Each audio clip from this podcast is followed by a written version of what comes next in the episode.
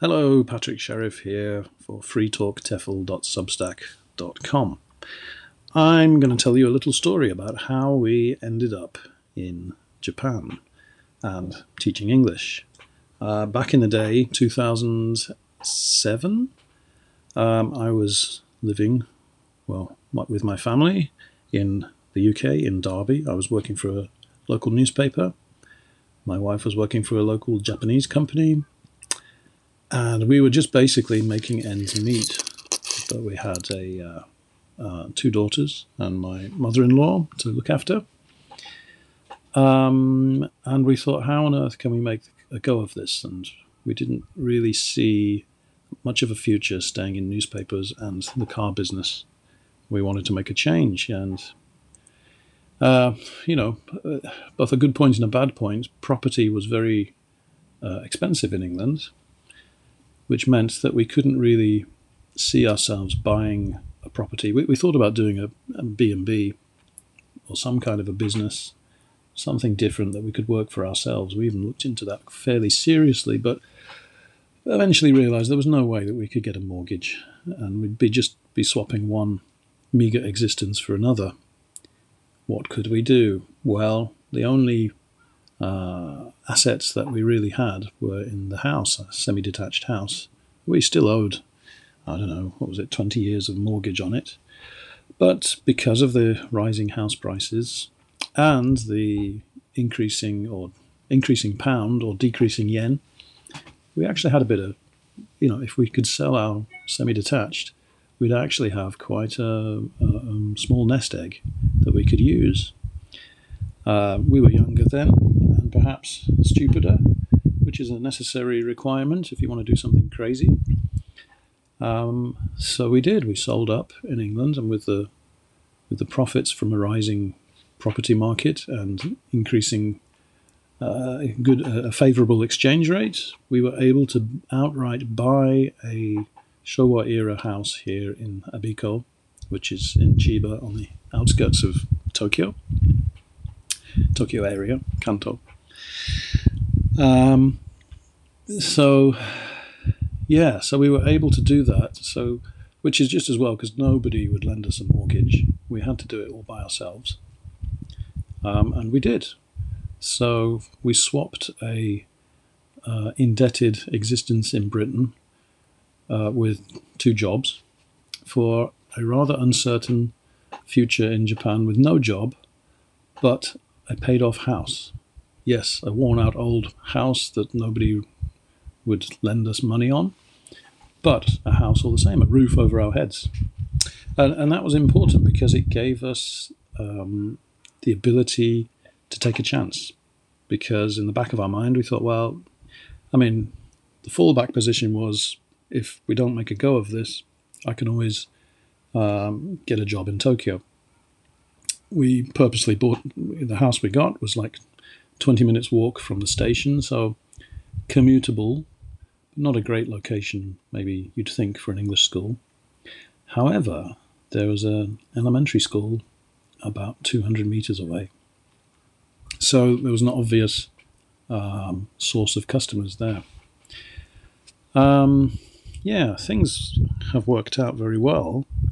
Took a long time, and it was touch and go for the first, mm, I'd say, two years certainly the first year, uh, there was a time when we had we were down to like I don't know, less than hundred thousand yen in the bank, much less. I think a couple of couple of man, maybe like thirty thousand yen was left in the bank. That's all we had at our lowest level.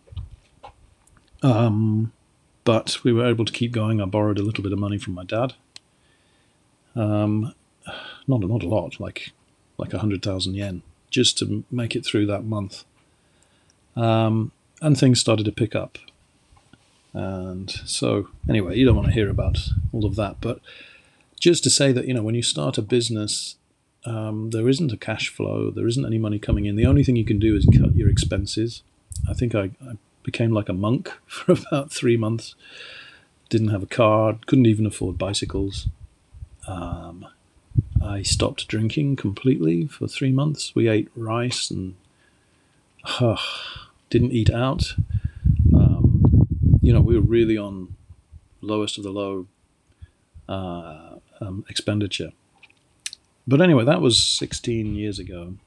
Um, fortuitous things happened though. Uh, Nova went bust. Suddenly there were people looking for lessons. Um, and I, I, guess we were just in the right place at the right time. Things started to pick up, and after a couple of months, we started to get a, a cash flow coming in. And I think it took us one year before we were able to buy bicycles, and uh, another two years, I think, and then we were able to buy a second-hand car, and things went on from there. Yeah. So, yeah, I, I guess why am I telling you all this stuff? Just to say that it's a long journey, and uh, but a possible one, and it, it's something that you can do. You know, when we came here, I was what 30, 35, ready for a change, but still young, young enough to put in the extra energy that you need, the sweat equity, uh, to take the place of, uh, of, of, lack of uh, money.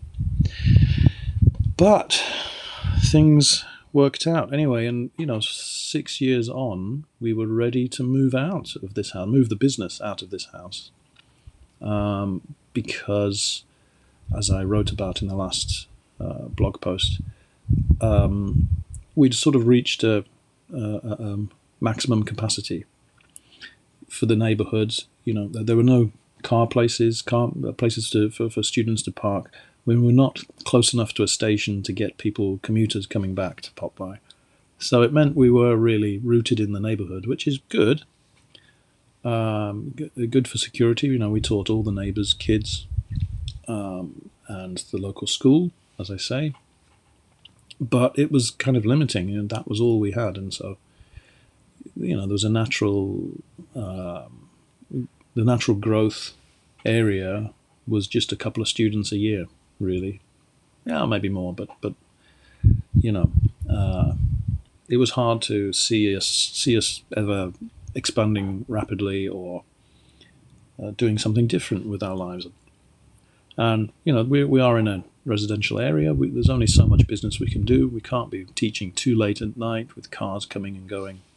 And you know, the more popular we'd get, the more unpopular we'd get with the neighbours. It wasn't really wasn't really their fault, the neighbours' fault that we had a thriving business, and so yeah, there came a time when it was time to move on, and yeah, that time came after about six or seven years, I think, of working here.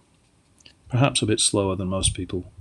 I think most people get to this point maybe in two or three years, maybe when it's time when you outgrow your um, your home office anyway, that's that's where we found ourselves, and I'm going to talk about that next week about how we thought about where to go next and how to do it, and do we rent or do we buy?